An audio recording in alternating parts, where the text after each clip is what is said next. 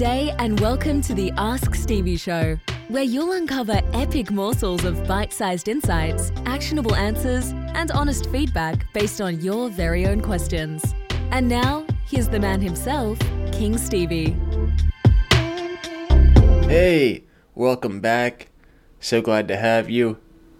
Today's question is super to the point and practical. I hope it helps you and that you can apply my answer straight away. The question is how do I develop routines? How do I develop routines? If you know me, you know that my routines are everything. I think they're super critical, especially the morning routine, which starts when you open your eyes. It doesn't start at 4 a.m., 4:30 in the morning. It starts whenever you open your eyes. No worries. The evening routine is just the last thing you do before bed.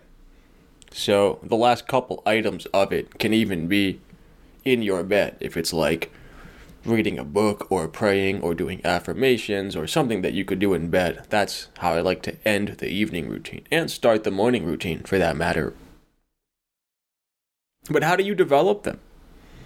Well, the first thing to understand is what it means to develop a routine.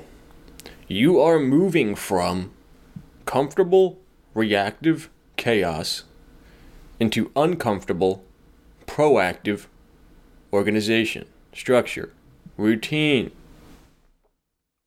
Everyone, most people, are incredibly acclimated to waking up and just reacting to whatever happens around them throughout the day emails, calls, texts, social media, snail mail in the mailbox, bills, alerts, notifications, warnings.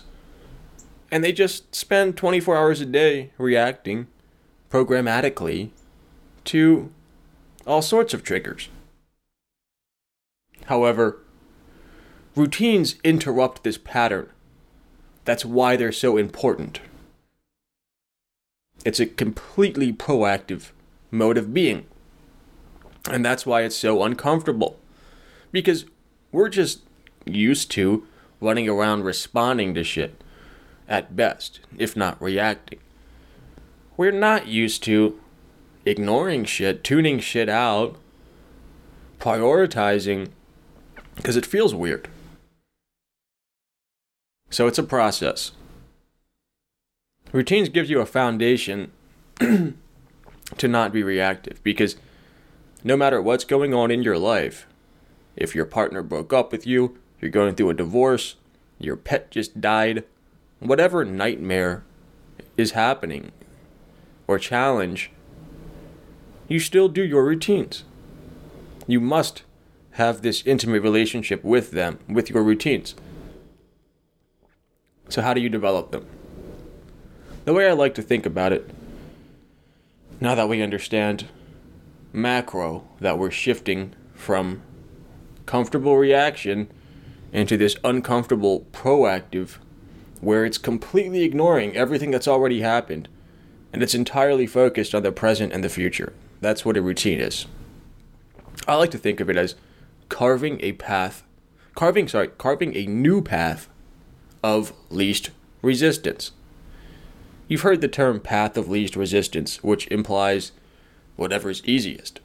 Typically, the hardest thing and the right thing are the same by the way. So, the path of least resistance doesn't get you anywhere good fast. I'll say that.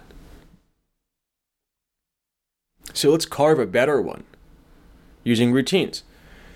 Second note I'll make, excuse me, is that you shouldn't. well, let me just finish up that point. You have to brute force to carve the path of least resistance. Once you design your routine, do it for 30 days to 90 days every single day.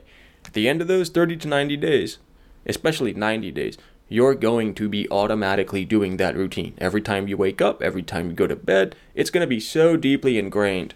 Trust me. So that's how you do it. You just fucking do it. After you fucking do it, it becomes easy and you don't want to do anything else. So, if you want to become your highest and best self, you want to become that person, you've got to master this skill. So, anyway, some tips.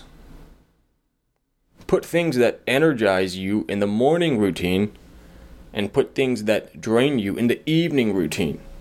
Socializing drains me. So I have time with friends and family time in the evening. If I did that in the morning, I'd be exhausted. Creating content energizes me, it gets me fired up. If I had my content creation like this podcast at nighttime, it wouldn't be good. I'd be all, wouldn't even feel like doing it, first of all. I'd have to take energy drinks or something, you know? So, that's one approach. The, the second thing to layer on top of that is your routines, and I feel like almost everyone gets this backwards. Your routines should be focused on your needs, your self care.